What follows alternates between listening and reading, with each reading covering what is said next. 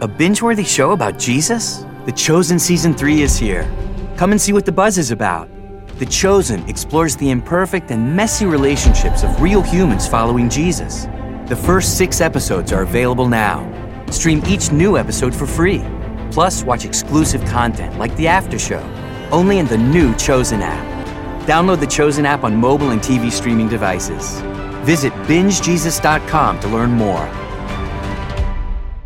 Hey, MEAC fans, it's time to step into a championship. The 2023 MEAC men's and women's basketball tournament tips off March 8th through the 11th at the Scope Arena in Norfolk, Virginia. Join all the me action with competitive basketball games, fun theme nights, and fan fests, official after parties, and comedy shows. Tickets are on sale via Ticketmaster, and you can log on to meachoops.com for more info. The 2023 MEAC basketball tournament. Who will be crowned champion?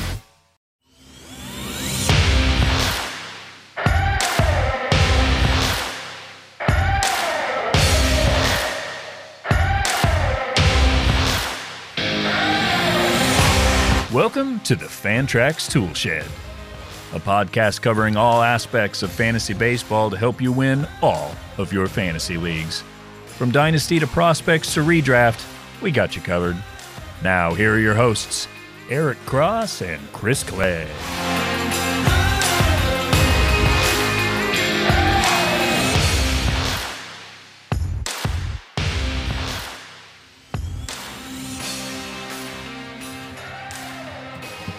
All right, fantasy baseball fanatics around the world, welcome to the Tool Shed. This is episode 118 of the Fantrax Tool Shed with Clegg and Cross, powered by Fantrax and FantraxHQ.com. I'm your host, Eric Cross. We have a really fun episode in store today, talking some prospect risers and fallers from our recent updates on FantraxHQ.com. And with me to break it all down, as usual, is my 80 grade co-host, Mr. Chris Clegg. Chris, what's going on, man? Not too much, man. We grilled out tonight. Actually, we say we grilled out. We used the uh, Blackstone grill. We made some hibachi, man. It was good. So, got a full stomach and talking some baseball. So, not much better to do. Dude, that's like the ultimate combination. Full, full stomach. I guess I ate some steak tips tonight. I grilled out as well with Mike. If there is, I can't think of any right now, but that's true. Got a really fun episode though. Like I mentioned, prospect risers and followers. Like so, we both put out our top 400 updated prospect rankings on Fantrax HQ. Uh, mine were last Tuesday. Chris's were yesterday on Sunday when, when you're listening to this on Monday. And just a quick programming note we are recording Saturday night. It's about 9 p.m. Eastern Time Saturday right now. Uh, can't record tomorrow on our usual day. So any stats that you hear are as of Saturday before Saturday's games finish. So just a little note there in case you're wondering why they might sound a little off. But we're actually going to break this into two episodes. Part two will come out on Wednesday. Today we're talking just pitching risers and fallers, prospects, obviously. Uh, and then we'll do hitting prospect risers and fallers on Wednesday's episode. And then we'll do a third episode on Friday. So a nice little three episode week. We could not. So we put all the names on the list and it would have been a four hour pod. So we, we had to break them up. But before we get into the show, the usual housekeeping, you can find us on Twitter. Chris is at RotoClegg. I am at Eric Cross04. And our show's at Fantrax Toolshed you enjoy this podcast, please write and review. Check out our Patreon for extra content from both of us and our YouTube channel for plenty of live prospect video throughout the season. And one fun little perk of our Patreon is that we've been posting our, our updated rankings, you know, a couple days before we post them on site. So nice little early look perk for our Patreon peeps. And of course, check out all the other great work we have going on over at Fantrax HQ with multiple fantasy baseball articles coming out every single day. All right, enough of that. Let's get into it. We still got a lot of a lot of names, even with two different episodes here. So we got plenty of names to talk about. Like I mentioned, we're, t- we're talking pitchers today. We'll start with a couple of the bigger names here. Probably the biggest name on this list is Cade Cavalli, who has not been very sharp this season and kind of dating back to last season too. So far this season, though, in six starts in AAA, 27 and two thirds innings, a 618 ERA, 137 whip, 9.8% walk rate and a 20.5% K rate. So that walk rate is has still been an issue. It's kind of popped up last year. I saw him live last year. I believe it was in July, if I recall correctly. And like the stuff's good. Like there's no doubting that the stuff is good, but just the command and control was really inconsistent in that start, and it's kind of backs up at stuff I've seen in, in the video. And now he's not even missing bats at a high clip, only 20.5% K rate, which is below average. So he's fallen down for both of us. He's clinging the top 100. I think he's like in the mid 90s for me right now. Where do you have him, Chris? And what are your thoughts on Cavalli in general? Let's see. I have to pull up where I have him, but it's weird because when he hit AAA last year, the strikeouts went. It's almost like the the walks went down with the strikeouts. It's kind of bizarre, and the swinging strike rate actually backs up the the drop in strikeouts. And I don't know. I just feel like there's so much reliever risk here. He's got a excellent fastball and change, good slider as well, but the command obviously isn't there. The delivery is is pretty violent in my opinion. Yeah. He just presents a lot of risk. And I did find I've got him 108 right now in the, the new update. But you look in the surface numbers, I mean, they're not good at all. I mean, 618 ERA, 137 whip, but beyond that, to see the strikeout rate tick down so much is a is a huge concern for me. Still, you know, he's got the the lowest. Well, he walked 7.6 percent of hitters last year in high A, but then 14.4% in double A and 10.7% in triple A. And this year, repeating triple A, he's at 9.8%, which is actually an improvement. But it's the fact he has just a 10.7% K minus BB rate. I mentioned the swinging strike rate dropping pretty significantly. His FIP is 384, but I don't know. I guess that comes with the fact that he has such a low strand rate, it's 51%. So some bad bad luck there in the profile, but he's he's not putting the ball on the ground as much as he was in the past surprisingly, the home run to fly ball rate still really low. You think it could be a little higher looking at the ERA, but you know, overall, just I don't know. The the profile does concern me a good bit here, enough where I'm kind of leaning towards maybe some more reliever risk than I was last year. So, yeah, he's uh he fell for me pretty significantly as I'd gotten pretty high on him at one point, but I'm fearing that he could fall a little bit further if this continues. Yeah, I totally agree. And and I was I'm guilty of it too. I was high on him as well. I remember after seeing him in that start, I tweeted out something along the lines of that, you know, this is a, you know, top five pitching prospect at the time. And while I don't say, uh, I don't disagree with my notion at that time, but I think I was kind of not putting as much stock into the reliever list at that time as I probably should have. And now it's definitely even higher. I'd probably say, I don't know, what would you put it for like a starter reliever split? I'd say like 70 30. Is that fair? Yeah, I think that's pretty fair at this point. I would have said below 50% before the season started, though. Yeah. It's uh it's definitely the real risk has definitely gotten higher, that's for sure. So I think he still could be a, a good starter. Like I think the stuff is there to have the K rate tick back up, and maybe he's like a a back end mid rotation guy, but there's easily a chance he could be like a seventh, eighth inning guy as well. So definitely that reliever list is huge for fantasy purposes. So yeah, he's dropped a good amount for both Chris and I in our rankings, both to right around 100 overall, give or take a little bit. The other one here, and this guy hasn't even pitched this year, but just adding to more injuries he's had dating back to his collegiate days at Georgia. That's Emerson Hancock. And when he's been on the mound, he hasn't been bad by any stretch. And he actually had a 262 ERA last year and a 1.03 whip. So he wasn't even bad last year, but the command of the fastball is the issue here. So maybe Hancock, it was a little harsh but Hancock on this list, maybe because the stats haven't been terrible, like I mentioned. But same time, this is not nearly the, the Hancock we saw coming out of Georgia, where he was like, there was that, that big three. It was Max Meyer, Asa Lacy, and Matt and uh, Emerson Hancock, and we'll talk Lacy here in a little bit as well. Two of them have had, you know, have they're seen the stock go down. Obviously, Max Myers has gone up, and he's on the brink of making making his major league debut probably the next few weeks. But Hancock just like he still got the decent stuff. That's why I think he I've always been a little bit higher than most on him because he's shown you know two good breaking pitches. He's shown a really good changeup, and he's shown at times a good fastball. He has the velocity there just the command has not been there. So he's a hard one for me to value because like it's hard to you know tick him down too much just because the stats on the surface have still been been there. But I don't know. He's just a hard one for me to rank. How about you, Chris? Yeah, same. He's actually making his debut on Tuesday with with Double A Arkansas, so they'll definitely want to track. But the injuries are a pretty big risk here, in my opinion, which does factor that in. Plus, just the reports. I know I know there's no game data to go by, the but the reports just haven't been great on him all off season, so that does concern me a bit. So yeah, he did drop a considerable bit. He was already trending downward for me. I actually have him ranked 195. Man, that's a big drop for him. Wow. He was in my top 100 previously, so I'm just gonna need to see more out of him.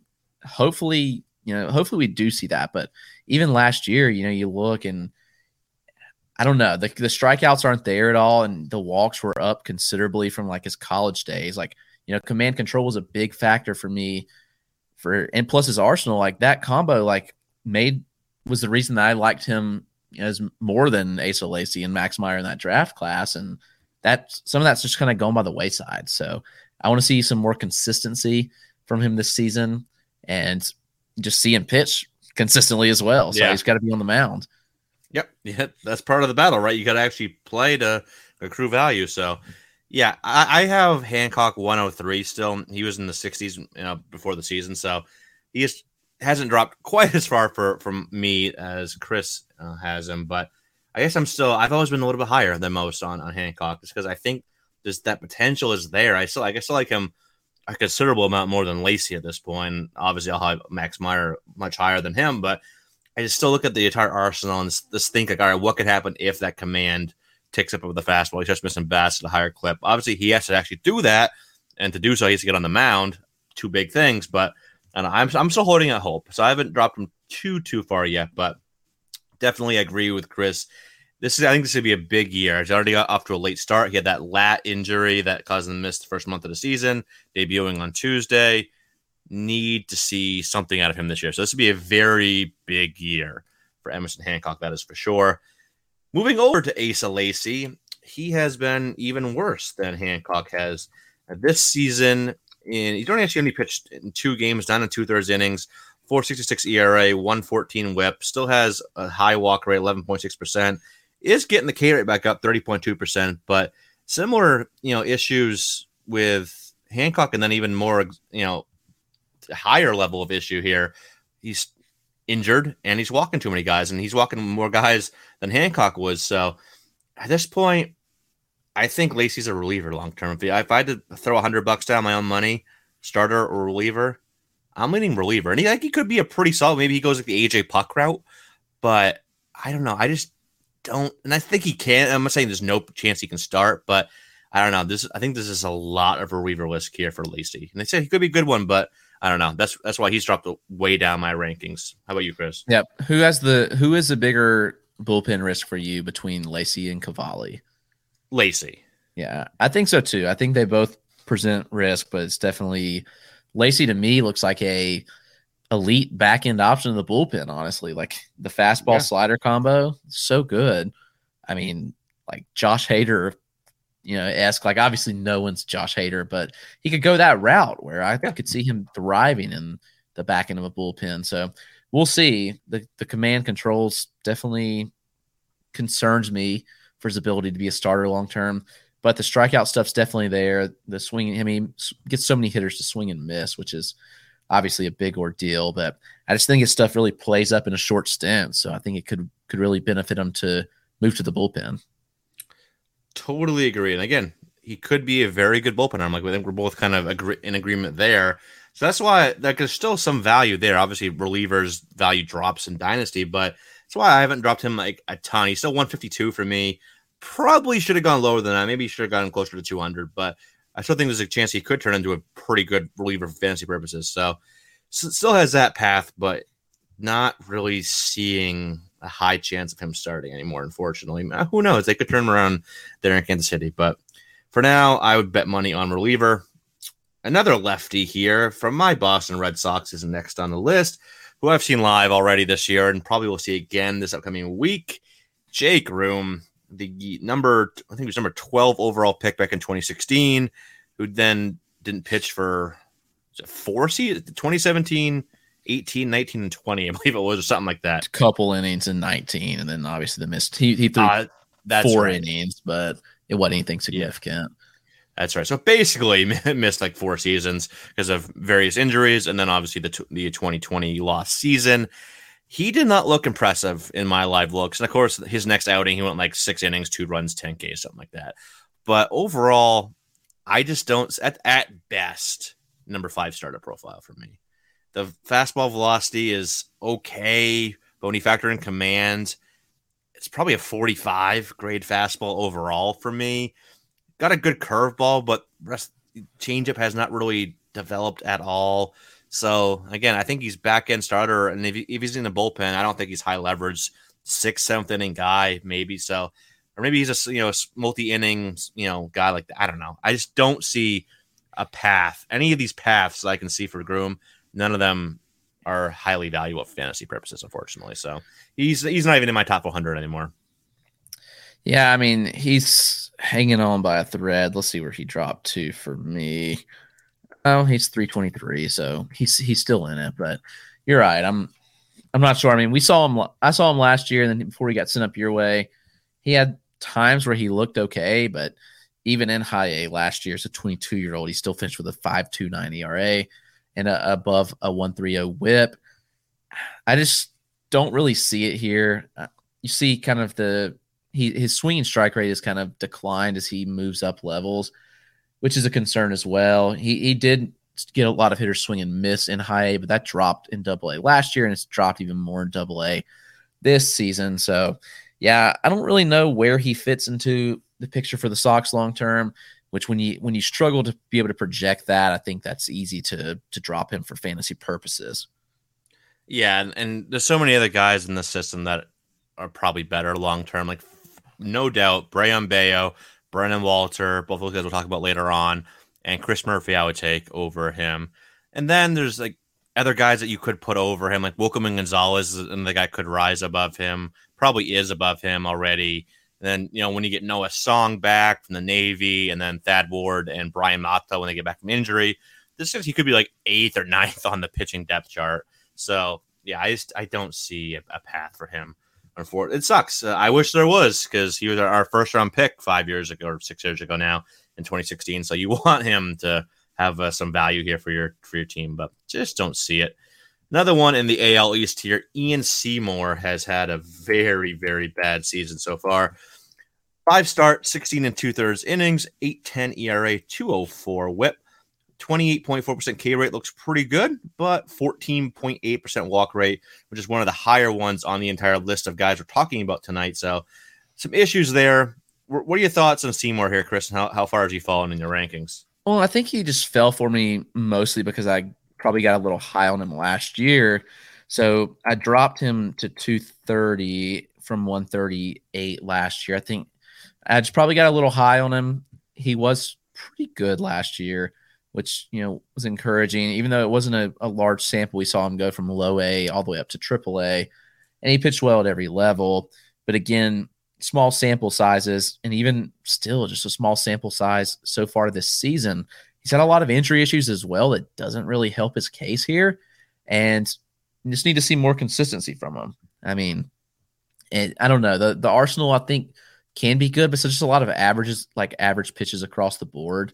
And and until we see him consistently pitching at a solid level, then yeah, it's going to be concerning, especially when you look and see his walk rate and the way it's been, even at a lower level last year. Again, we haven't seen enough innings to make a definite on him, but I think that's another just the concern itself is that we haven't seen that many innings. So he needs to pitch, he needs to stay healthy. Yeah. Uh, he is in Tampa Bay, so that, does bode well for him, but maybe they can turn him into, you know, a nice lefty out of the pen. Who knows? But it doesn't get that walk rate down. Like I said, and he doesn't have any of the big. He doesn't have any plus offerings. You know, he's got fastball, slider, changeup. They all could be fifty, maybe fifty fives in any given start, but nothing really stands out with the arsenal. Doesn't have the big velocity. So he really needs that command and control to be there, and just hasn't been there, especially the season up in uh, Double A with Montgomery. Twenty three years old. He's, you know, that's not super old for a prospect, but he's 20, 21, still developing. He was a collegiate arm out of Virginia Tech, he went to, I want to say, or Virginia, one of the two. Anyway, so it's not like he's a young pitcher anymore. So I don't know. Yeah, I just don't see. Maybe he's a back end starter, but I don't see much upside past that, unfortunately. All right, let's head out west for our next name, Slade Cecconi. I thought I think we all kind of liked a good amount coming out of that 2020 draft. last year he was all right, but this year not so much. Six starts, 25 and two thirds innings, 6.66 ERA. That's not a good number. 1.36 whip, 4 point. The walk rate's good, 4.2%. It's actually one of the better rates on the list of names we're talking about this evening. Key rate is okay, 23.7%, but just having an issue keeping guys off base. He's giving up too much contact. That whip's high. Obviously, the ERA is high. he was he wasn't a guy that projected highly anyway. It was like he was a guy that had number two upside or anything like that. He's more like a number three, number four type guy. And now you got to wonder, is he even that high? And does he get passed on the list by some other guys like Ryan Nelson, Drey Jameson, guys like that? Maybe Brennan. F- F- I can't say that last name. Brennan Fat. Fat. Fat. I don't know. That's how it's, I say it. The PF, and then there's a double A, and then a DT. Nothing about that name. Like m- m- my mouth doesn't like anything about that name. Anyway, but there's a lot of a lot of names that probably have jumped ahead of him at this point. So where does he project for them long term? I said he's not been doing good this year in Double A. Maybe he's a bullpen arm, good fastball slider combination, but the, everything else has been a work in progress and hasn't really shown any improvement. He hasn't really established a good or even a serviceable third offering. The command and control have always been kind of been erratic. So maybe he's a bullpen arm. Maybe he's a good setup guy. Who knows? But definitely has seen his value go down this season. Yeah, I mean that's the interesting thing. He's got a big fastball. Like we we saw it, you know, at times get up to like 97. I thought the slider's been pretty impressive as well, but just not really putting it all together. And you know, we're seeing that right now. He's giving up a ton of home runs, which you know obviously could be inflating his numbers a little bit right now, but still, it's not what you want to see, honestly, from a pitcher like him who really needed a strong season this year after not only getting 59 innings last year because he dealt with some injuries again, I see him. We're seeing a trend injuries. So I just fear that this is another one where injuries are going to continue to delay his progress, and he just we're not seeing the results that we need to see. And I'm starting to wonder too. I was just thinking about this while you were talking. Does Arizona like have a bad track record of developing pitchers? It looks like they might actually. Like yeah. looking at their their current rotation, they didn't develop any of these guys. Like they didn't develop Gallen. They got him when after he was done developing with Miami, pretty much. You know, the rest of the rotation isn't even that good. Well, Merrill Kelly, they got him. He came came back over from the KBO. Excuse me. And the last couple of names I can remember that have gone up for them have just not worked out. Like first names I think of Corbin Martin and JB Bukauskas. And we've seen how their command and control has limited them to the bullpen and they've been injured a ton. So I don't know. Maybe it's an Arizona thing. Maybe we should just ding Arizona pitchers a little bit because of their track record. I don't know. But yeah, Cecconi, maybe he's the next one, next Corbin Martin, next JB Bukauskas, moving to the bullpen. We'll see. But definitely not having a good season. And neither has Cole Winn, unfortunately, who had a good, bat, nice bounce back year from Cole Winn in 20, 2021 after he had some a couple of years of battling command issues, injuries, the whole nine. So seeing him bounce back last year was very encouraging. Uh, last year, between Double A and Triple A, 21 starts, he had a 241 ERA, 086 whip, and well over a K per inning, and still had a little bit of higher walk rate, but not terrible. But this year, he's gone the exact opposite direction. Seven uh, seven starts, excuse me, 31 in the third inning, 6.03 ERA, 1.60 whip, and more walks than strikeouts, which is for a pitcher, not good. Hitter, very good. Pitcher, not so good. Especially for a guy Cole Winn, who's always been a pretty good K rate guy not missing bat, kind of like Cavalli in, to the extreme. He's not missing bats at all. 14 point percent K rate, 14.8% walk rate. So that all the gains he made with the command and control have gone, especially with the control, have gone out the window, it seems like this year. Why? I don't know. But Cole Winn has been absolutely terrible. Yeah, I really thought that he could potentially crack that rotation in Texas by the end of the season. I mean, he made AAA yeah. last year, so why not? But He's not going to now. It's easy to try to say he's had some bad luck, but I mean, the strand rate's not overly low at 61.3%, maybe a, a little bit low, but even then, it's like his BABIP is still one of the higher ones of his career right now. But I'd still think like it's closer league average. He wasn't going to run a 211 or 196 BABIP like he added other levels. So I don't know. I mean, the strikeout stuff is the biggest concern. The walks where they are even more a concern. But really, that's just kind of who he is. I mean, every level that we've seen him pitch more than eight innings, the walk rate has been you know pretty high, minus the stint in Double A last year. But then, ah, so I'm just I don't know. I'm uh, a little concerned.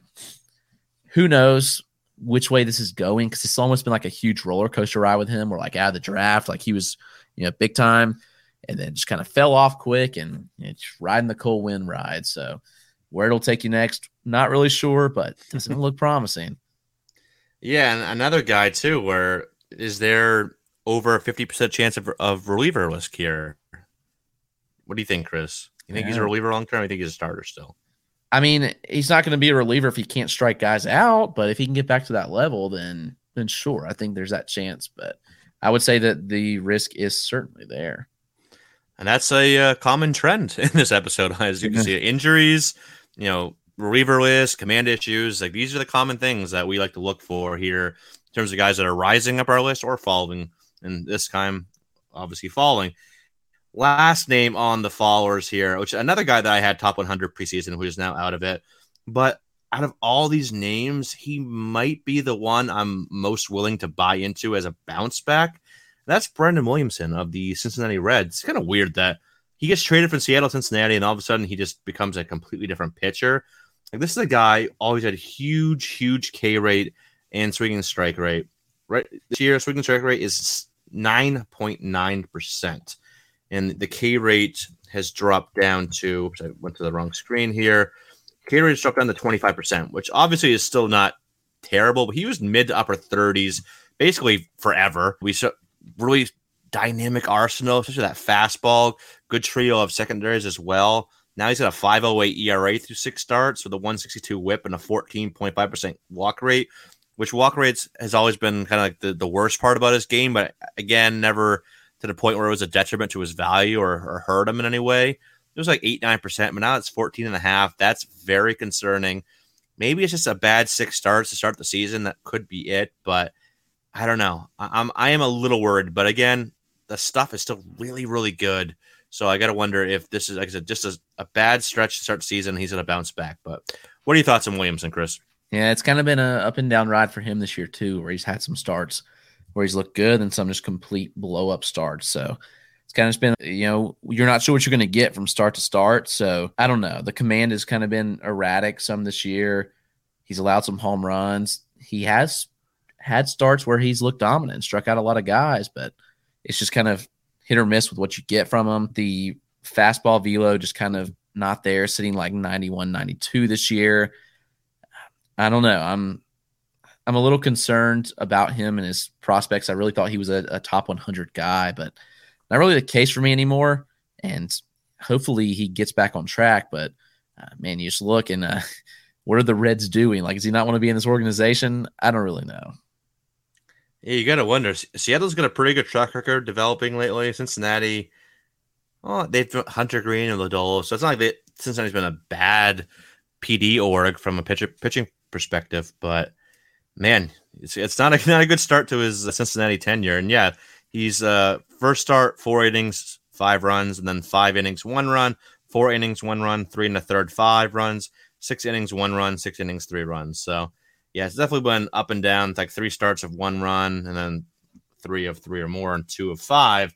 So definitely up and down a year. I still I'm still pretty high on him. So if for me personally, I can't speak for Chris obviously, but if I had to pick, I'll ask you who your pick is here. Like, if you had to buy into one, like, who's the one that you were most confident in bouncing back off out of all of these followers? I would give the gold medal to Williamson, the silver medal to probably Hancock, and then the bronze to I don't even know. But Williamson and Hancock would be my two picks. Who are your two picks here? Or just your one pick? Yeah, I mean, I guess Williamson and Hancock would probably be the two that I think could bounce back most. Okay, so we're in agreement there. That sounds good. All right, the followers section is done. We'll take a quick break here, come back on the other side, and get in some risers. Obviously, much more exciting part of the show. We'll figure we get all the followers out of the way. Now we get into the guys that are rising up our rankings. A lot of fun names here. So we'll get right into that when we get back. So don't go anywhere. We'll be back with more Fantrax Toolshed right after this.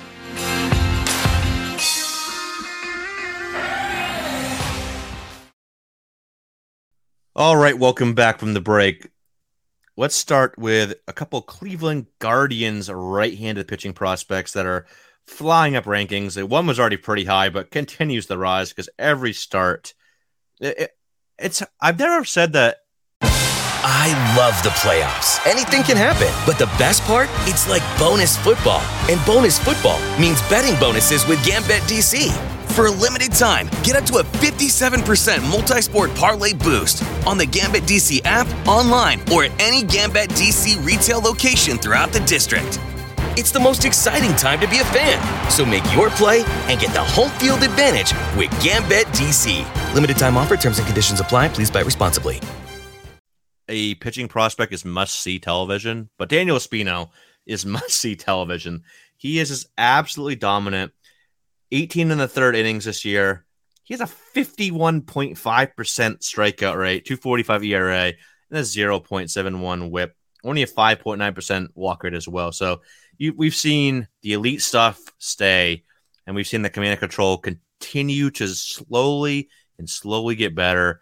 He's dominating in Double A. I'm hoping to see him later this season if he's still there. Who knows? But Espino, like he's got number one pitching prospect upside. I think he's going to be, be my number one because within an, by the end of the season, you're going to see see Grayson Rodriguez probably gets up enough time to get exceed 50 innings. Baz, if he get, gets back from injury soon enough, should as well.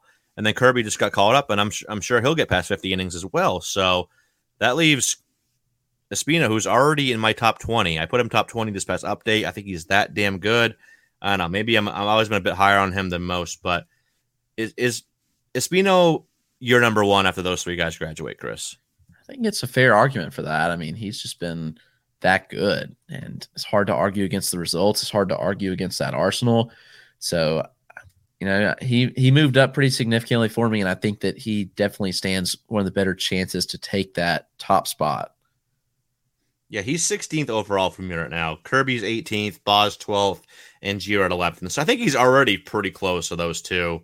And he's doing so. And he's the youngest of this uh, quartet as well, only 21 and a half years old. Won't be 22 until the offseason. So He's dominating a higher level of the minors at a young age, and dominating is not even the right word. Like he is demolishing. I don't even know like any word better than that to use. That's what he's doing. So, and another one in this Cleveland org that we talked about a little bit this the season as well in this podcast, Gavin Williams from you know the collegiate standout that rose up uh, draft boards a couple years ago. This year, six starts, 30 in the third innings, 1.48 ERA, 0.76 whip, 8.9% walk rate and a 40.2% K rate. He's a guy that has almost made my top 50. Where is he right now? 61 overall as my number, how many? Number 11 overall pitching prospect. But he's another guy that I could see him easily getting up into the the Max Meyer, Jack Leiter range of like that second tier of pitching prospects pretty damn soon because he is nasty, big righty, big fastball, big breaking ball, solid command and control. Cleveland, it's all there. Yeah, no doubt about that. He's been highly impressive. I liked him coming out of the draft. He was, you know, very dominant in the, at ECU, and then, of course, when he went to Cleveland, that was a big thing for me because you know they're just incredible with developing pitching talent. We see see it time and time again, and he's just been dominant. He's actually has the most strikeouts of anyone in their system right now in the minor leagues, and that includes Daniel Espino as well. So that's been fun dominant swinging strike rate near 19%. It's probably time for him to move to double A and see what he can do because, you know, 148 ERA, 0.76 whip in 30 innings, 40% strikeout rate. Like, time for a new challenge for you. But yeah, he's he's definitely looked the part. And I think that he's here to stay as one of the top pitching prospects in baseball. Yeah, absolutely. So he's already my number 11 pitching prospect, and I can see him rising up into like that top five pretty damn soon. I think I'm trying to see when they come. Akron comes to Portland later this year. I'm trying to figure out where. I think it's August. Let me quickly scan their schedule here. Do they not? Oh, then they, they come to uh, Hartford, Connecticut. That's right. So I might make a yeah Hartford in the middle of June. So I might take a little road trip, especially if him and Espino are pitching back to back days. That is that is something I would go down there and you know buy a hotel room for a night to stay over in Hartford. I did that. I did that three years ago when Mize and Manning were pitching back to back for Double A Erie. So Hopefully, they get him up there by the middle of June. That's probably another month or so. That series is. Yeah, I can see them giving them the bump. Hopefully, they do because I would love to see him and Espino back to back. That would be absolutely phenomenal. Another couple of names here that have risen up into the top 100. Or this guy was already back in top 100. he's almost top 50 now. Kyle Harrison of the San Francisco Giants. He is number 60 overall for me now, up from 95. And I probably was a bit too low that 95, but he's the guy one spot ahead of Gavin Williams in my overall rankings. And for good reason, he has been absolutely dominant this season in five starts, 237 ERA, 111 whip, and a 52.5% K rate. everyone's talking about how many guys Andrew Painter is striking out, and we'll talk to him in a few minutes here. But that's Harrison's right there with him in terms of K rate. Harrison is only 0.1 percentage points behind Painter and K rate. Walk rate still a little high at 10%, but he's shown some yeah, some steady improvements in that regard. But it's a guy that continues to develop. He's got the good stuff. He's in the San Fran org, which obviously we've seen what they can do with pitchers. They're one of the best pitching orgs in baseball right now. He's top five. So you got to feel good about that as well. I think you have him even higher than me, don't you, Chris? Might be. Let me see where he ended up in this. I, I, guarantee you. I'm gonna guess, yeah. and I haven't I haven't looked at your rate because I'm gonna guess 46, 54 or so. Okay, yeah, close. So yeah, I mean, you know, he was his walk rate has trended upward throughout the season, which that was really a big thing for me. But still, at 10 percent, like you can live there in today's environment, especially when you have a 42.5 percent K minus walk rate. Those strikeouts aren't likely to sustain. It's been you know, really impressive. I think it is time for him to bump up as well, see what he can do in double A. But he certainly got the stuff. The fastball slider combo is really good, and the changeup is a very solid pitch as well. I think the command is he commands those pitches pretty well. And you know, the walk rate, when people look at walk rate, they sometimes see command, which isn't true. Like I do think that Harrison hits his spots pretty well here. And he does a lot of the right things. You know, he's doing this while running a 407 BABIP right now. He has that low of an ERA with a 407 BABIP. Like that's impressive. Yeah. yeah. Yeah. 300 is about, you know, normal what you'll see, but 407, that's really high. He keeps the ball in the park extremely well. Really, the only thing you can pimp, like prick a hole in his game is the walks, and they don't even worry me that much. Yeah, they don't worry me that much either. Especially like like I said, he's improved in that area yeah, he's definitely command over control now, and he's still he's still very young. I think is he still only twenty years old? He twenty, yeah. Yeah, so yeah, he's almost twenty one. He'll be twenty one in a month or two, but yeah, still very young. One of the youngest guys on this list we're talking about here. So definitely think he's he's due for a bump up as well. And when you look at left-handed pitching prospects specifically, I hate that word. It's for guys that are still in the minor leagues. It's him and then a massive gap. It's because you got Lodolo is in the majors, but he's hurt. And you got Gore in the majors, Detmer in the majors. Then the next guy in terms of pitching prospects in the minors for lefties is DL Hall, good 40 spots. And then it's like Logan Allen, Brandon Williamson, Liberatore, guys like that. So he, I think, is for guys that are still in the minors, he is the best left handed pitching prospect by a considerable margin at this point in time. Yeah. Very, very, very enticing arm for sure. Next name on the list here is one of those I just mentioned, Matthew Liberatore, who for pitching prospects, he's one of the guys I've had the biggest roller coaster relationship with. I was super high on him, then I kind of dropped him down and heard some some not so great things with the fastball. And he started this year not so great. First few starts were pretty bad, but he's bounced back in a big way the last handful of starts. Overall, seven starts. He dropped the ERA down to 383 and 1.20 for the whip. Again, those might not sound too great, but where they were and after two or three starts, he's been much better the last five starts or so. 7.4% walk rate, and he's got the K rate up to 28.4%. And again, he's 22 in AAA in a hitter's environment, so that all factors in. He's a guy that could be up with St. Louis pretty soon, don't you think, Chris? Yeah, I think so. I wouldn't be surprised if we we see him, you know, maybe in the next month or so. I, I think he's ready. You know, I watched his start the other day against Baltimore. I guess it was Norfolk. You know, Adley Rutschman and G Rod pitched on the other side. There was a lot of fun names on that start, and he pitched well. I mean, he did walk four and six innings, but only one earned run, five K. So he looked pretty solid. He's got the arsenal. That curveball we know is uh, really good, big spinning. Fastball velo is really something that is, I think, lacking a bit, but he does command his pitch as well, and he has a, a pretty well rounded arsenal overall. So yeah, he he's been solid this year, and I think the biggest thing for him is that he's just pitching a ton of innings, which is encouraging. We don't often see this a lot with minor league starters, and he's going nearly six innings per start, which I would say is pretty notable here. The strikeout rate is up a bit. The swinging strike rate is up a bit from last year. So that's an encouraging sign. I mean, this is a repeat of AAA for him. But I think that tells you what you need to know because he was in AAA last year, the whole season at 21, and he's 22 now this year. So I think he's ready. I think we get to see him in the big leagues. I I'd bet he throws 50 innings with the Cardinals this year. I can see that. I totally can see this, especially if they. He's probably next up on the list here. If they need an arm, he's you got to think he's the next guy up, and he, he's like I say, he's got the AAA experience. He's trending the right way and making the improvements he needs to. So yeah, I think you could definitely see him up, probably by June or you know middle to late June. I think you could see him up, maybe even sooner. Could be next week. Who knows? But yeah, definitely he's shooting back up my rankings for sure. Not top 100 for me, but not far off either. Next two names are two younger names on our list here that have probably been two of the more exciting names in the lower minors this season. Ricky Tiedemann from Toronto, Painter from Philadelphia. Just listen to these numbers here. Like if you're if you get all giddy about pitching numbers, these are the two guys for you. Andrew Painter, five game start, a five game start, excuse me, 20 innings pitched. Hasn't got up a run yet. So nice little 0.00 ERA, 0.75 whip, 9.2% walk rate, and a 52.6% K rate. And then Mr. Ricky Tiedemann, six games, 30 innings, which is pretty notable that he's going five innings per start right now as a 19 year old in A ball.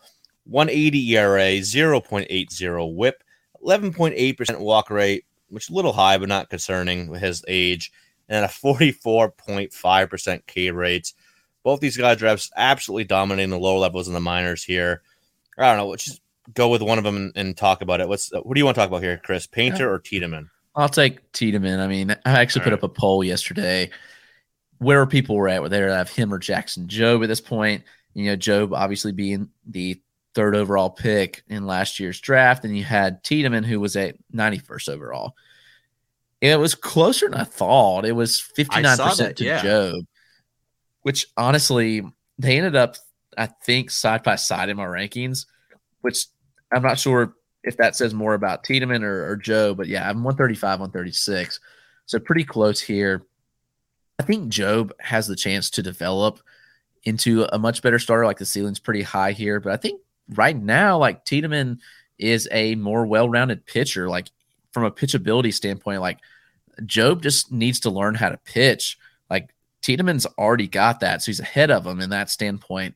And his arsenal's pretty good in itself. Like you look and you know, even his worst starts of the year have been, you know, pretty dang good at that. When you look at the overall line, I, I think he's going to move up pretty significantly. I bet he's, you know, easily top 100 in the next month or so for Tiedemann. That is, I'm really excited about him. I think that we're just looking at a highly underrated guy that, you know, not many people were in on, but it just worked out extremely well, especially when we saw him, you know, in, in spring training coming out pumping the fastball. Like his velo was up pretty significantly. And I thought that was of note. And then it's, it certainly looked like it's paying off. Yeah, no, absolutely it is. And, you know, the common thing with these two guys, they're both pretty tall guys. Painter, obviously much taller. He's six eight, but Tiedemann, nice big six four lefty, and already a, a, very advanced kind of pitch, you know, pitching body. I don't know how I want to word this, but he's 6'4", 220.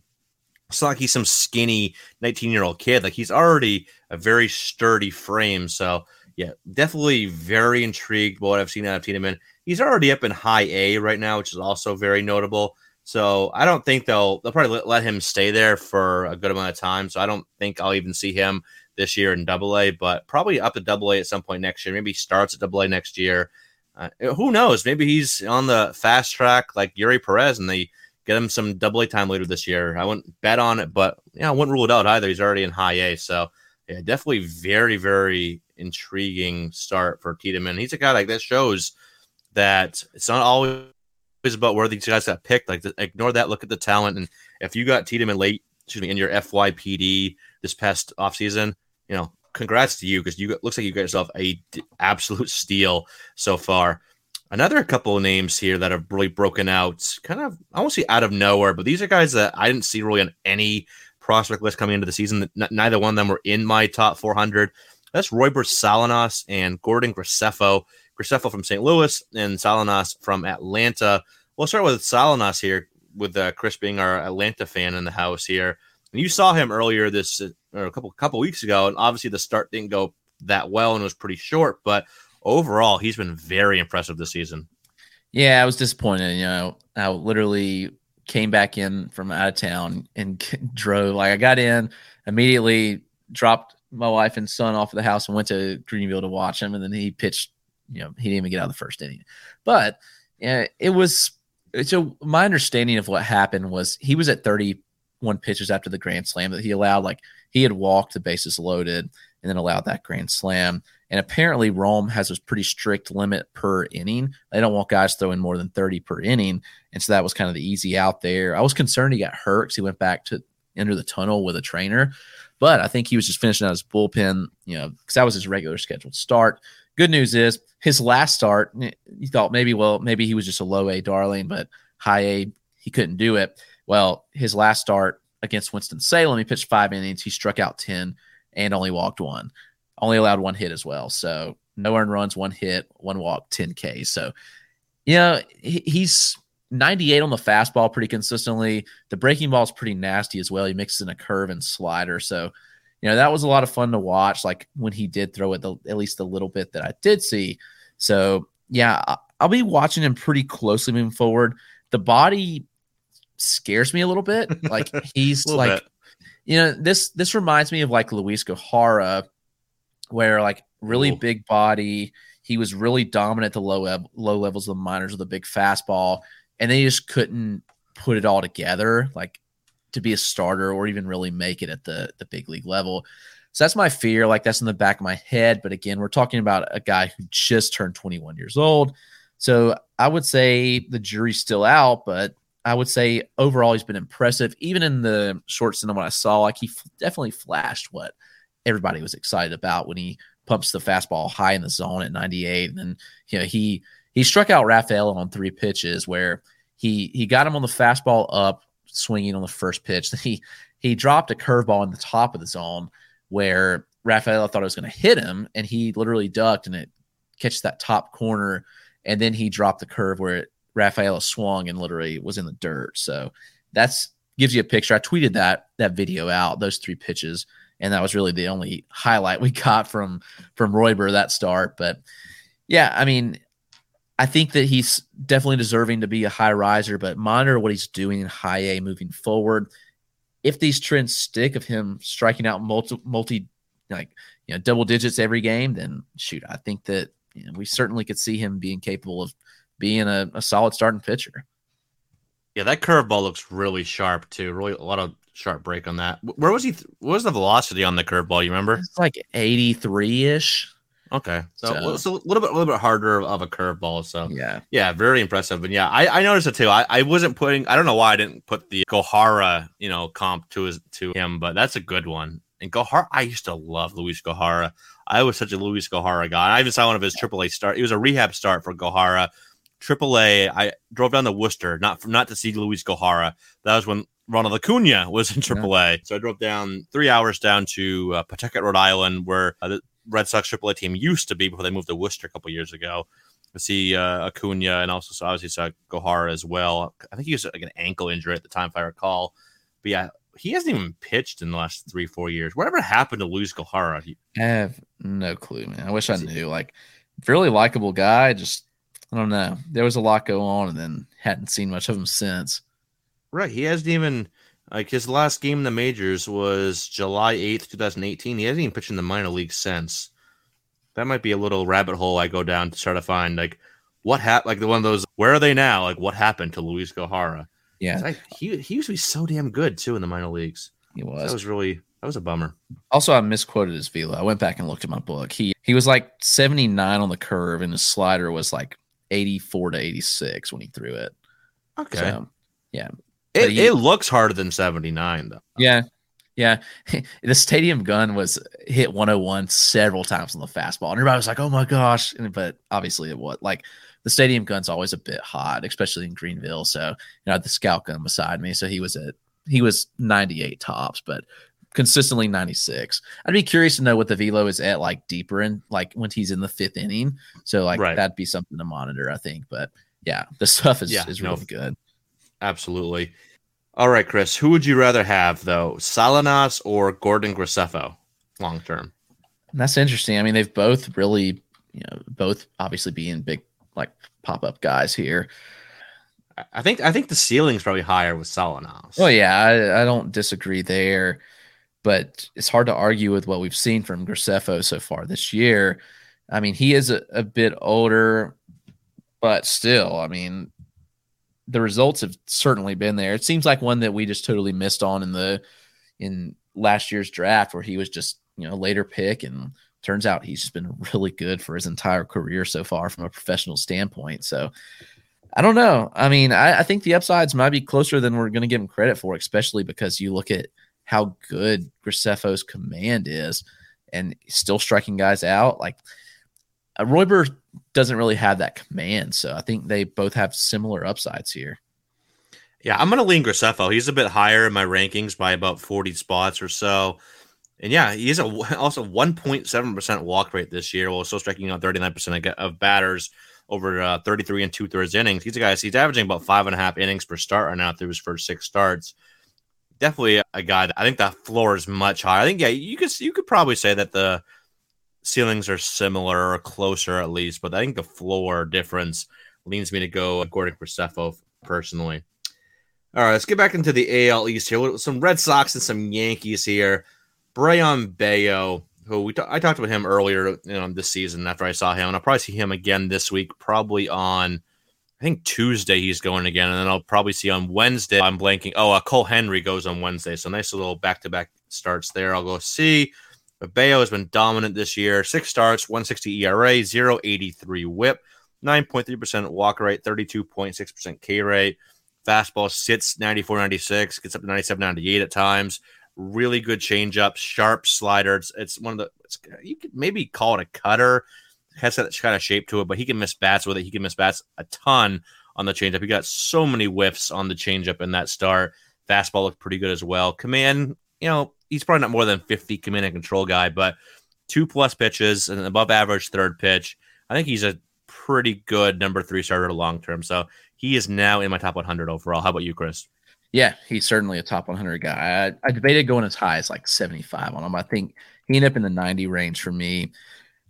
And it's certainly the capability to go higher. You know, I got to see him several times last year in Greenville. So we're kind of seeing those guys and they're shipping them off to you in Portland. But I think he gets the bump soon. I wouldn't be surprised to see him stick around your way much longer either. With, I mean, he's he's approaching almost at 100 innings in Double A, and they've been 100 pretty good innings at that. So Yeah, it's uh, that's why I'm trying to get out to see him again this week. So I can't see him being here past end of June. He's he's gonna get that bump to AAA. You mentioned he's been here a good amount of time, and he's been very good in this stint here. So Bello is definitely rising a ton, and so is Brandon Walter. He's not the flashiest guy around, but he just gets it done. A little bit older too, 25 years old, but he was actually the Red Sox minor league pitcher of the year last year over Brayan Bello. This year, even with his last start, I think it was like an inning in the third and gave up like seven or eight earned runs. Still only has a 297 ERA and 0.89 whip in 30 and a third innings over six starts. 34.1% K rate, only a 1.6% walk rate. This is a guy that he doesn't throw super hard. He's like low 90s, but commands it very well. He's got a lower arm slot, gets good run, good sink on that fastball. Has a nice like wiffle ball slider that he can miss bats with. Really good changeup as well. So even though he's a little older, doesn't have the huge velocity, this guy he just keeps getting the job done. And yeah, maybe he's not more than like a number four starter, but I think he could be a very good number four starter and a guy that I think he just always got to continue to surprise and, and over overachieve. So he's one of those guys that might not be sexy to roster him in dynasty leagues, but he gets the job done. So a good like sneaky buy right now in dynasty leagues. so yeah, I mean, he's one that's moved up pretty considerably. And you know, everyone will be quick to say, "Well, he's too old for the level." Actually, being you know 25 in Double A, but uh, you've seen him. You've seen how impressive he's been. I saw him last year, and really, I didn't give him the credit that he deserved last year when I did see him. But he was good in Greenville and his time there. I mean, a 36% strikeout rate, just a, a 5.9% walk rate there.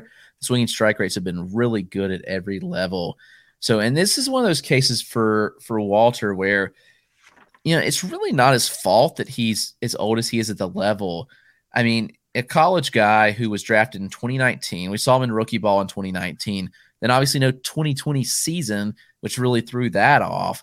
And then you know last year he you know he pitched in low A to high A, so it's hard to blame him for his age at that level. But you know I think he could potentially get a shot soon at the big league level. I mean, I think he's more than ready, and the fastball slider combo is good with a good changeup, I think. And I think he's shown really good command of those pitches. And the, we've certainly seen the control as the walk rate has dropped pretty significantly this year, and it was never bad. I mean, the worst walk rate we've seen of his career was last year in Greenville at 5.9%. So I think Walter's just highly under the radar, and you get him really cheap in Dynasty League. Yeah, and, and he can miss bats with all three of those offerings as well. Like I look, I just looked back in my book, and his last start that I saw, he had 10 Ks in six innings, and he had, I think it was what three whiffs on the fastball, four on the slider, and five on the changeup or something like that. I was just looking really quickly for my notes, but yeah, he he can miss bat, bats with all three, and really good command and control as well. So don't let the age or the lower fastball velo fool you. Like this guy is just gonna get the job done. So Moving over to a couple Yankees here, we'll go quickly as we're getting a little bit longer than we anticipated here. Let's just let's just put them up against each other here. They've both been kind of on the same trajectory, both performed pretty well. Ken Waldichuk and um, I blanking Hayden Wesneski. I said a brain cramp. Sorry, Wesneski six starts this year, twenty nine innings, two forty eight ERA, zero point eight six WHIP, five point three percent walk rate, twenty eight point three percent strikeout rate. Waldichuk, five starts, 23 and two thirds innings, 114 ERA, 080 whip, 10.1% walk rate, but a 44.9% K rate. Who would you rather have going forward, Chris? Hayden Wesneski or Ken Waldichuk? Oh man, I was you know just comparing them. They're both very similar ages here. Wesneski obviously getting it done at AAA. We saw him make it at AAA last year, but you know that doesn't mean a ton for me right now because I'm not sure the AAA hitting environment is that much better for the most part than double A. So, you know, that's to me, it's pretty close. If I have to pick, uh, gosh, man, I don't know. I'm, I'm pretty torn here. Let me just go to my rankings and see who I have higher. That would be the easiest thing to do. I have Wesneski at 170 and Waldichuk at 202. So I'll go Wesneski just because I have him ranked higher. But yeah, I, am really a fan of both, and they both moved up pretty considerably for me. Yeah, that's right. I, I have Wesneski higher as well. I think there's there's a higher floor with Wesneski. I think the command and control is a bit better with him than it is with Waldichuk. Though they're they're both. It's not like either one has bad command and control, and Waldichuk does have the lefty thing going on there. So I think they're both gonna be pretty solid. Like maybe like back in number threes, high number fours. And it's funny, like, you thought a couple years ago that the two best pitching prospects coming out of the Yankees might be Waldichuk and Wesneski instead of like Clarke Schmidt and Deivi Garcia and Luis Gil. It's kind of funny how these guys have all kind of kind of flip flopped, and now like Deivi Garcia is not really in anybody's prospect list anymore. If he is, he's way down. Luis Medina, another name that has a hard time with command. He's dropped down rankings. Gil looked good in the major leagues, but he's probably a reliever. And Schmidt can't really stay healthy. So it might be the best two to come out of the system might be Waldichuk and Wesneski, which would, would have sounded absolutely bonkers a year, year and a half ago. But that's how quickly prospect values can change and how quickly things can change in general here in baseball. So a few more names on the list here, then we'll get out of here. Robert Gasser of the San Diego Padres, a nice little late round target last year in FYPDs, and he's over. He's kind of shot past all expectations so far. This year, six starts, 25 and a third innings, 355 ERA, 130 whip, 8.5% walk rate, and a 34% K rate. How high do you think Gasser can climb up rankings, Chris? He's already started the rise a good amount already. How high do you think he can get? Yeah, I think he's just going to be one of these guys that flies under the radar pretty consistently. And, you know, maybe I'm still even a little low on him. I've got him, you know, just right at 327. So he bumped up pretty significantly, but maybe that's still too low on him. I think he's got a, a really good slider. You know, fastball can be solid as well. Good command. He's striking guys out, getting a good swing strike rates. So overall, you know, I really like what I've seen in the profile. I don't know. I think he could easily be, you know, a top 200 prospect, but I think that he's one that probably doesn't get the love and respect that he deserves. So I think he's a, a good opportunity to buy on him. I agree. Now, who would you rather have, him or the next guy on our list, Jared Shuster from your Atlanta Braves? Oh, well, I've got Shuster a good bit higher right now. That may be more familiarity where I've watched Shuster pitch a little more, but I said I had Gasser at 327. I have Shuster at 172. So Shuster is a little more advanced and, you know, a little further along right now and he's progressed. I mean, you know, he started out the year really good last year in high A, and then he struggled when he got bumped to double A. But this year he's repeating double A through just 14 innings in double A last year. But everything's looked really good. Yeah, near 30% strikeout rate. He's dropped the walk rate pretty significantly. Everything looks good under the hood, in my opinion. And he's got a, a pretty well rounded arsenal. He's got a really good changeup, and the fastball's developed too mixes in that slider some. And I think the command control is also taking a step forward this year. So I lean Shuster here and by a decent bit for the time being. Yeah, so do I. And yeah, he's made really good uh, gains with that fastball and the command and control as well. Like you mentioned, walk rate 24.6% through his first six starts. And he's almost averaging six innings per start right now, 35 and a third innings. 153 ERA, 0.74 whip, 4.6% walk rate, 29.2% K rate. So, yeah, very good start for Jared Shuster. So I'll take him over Gasser as well. Gasser I had at 284, and Shuster I had at, oh, where did I have Shuster? I got to find him real quick here. I was just looking at him and I lost him on my 268. So I probably should, I probably should have bumped Shuster even higher. So I, and I, I will correct that next update. He'll probably be closer to 200, assuming he pitches well next uh, few weeks or so before my next update. Let's end the show with I think the only guy on this list pitching in the major leagues. Is that correct? Yes, yes, yes.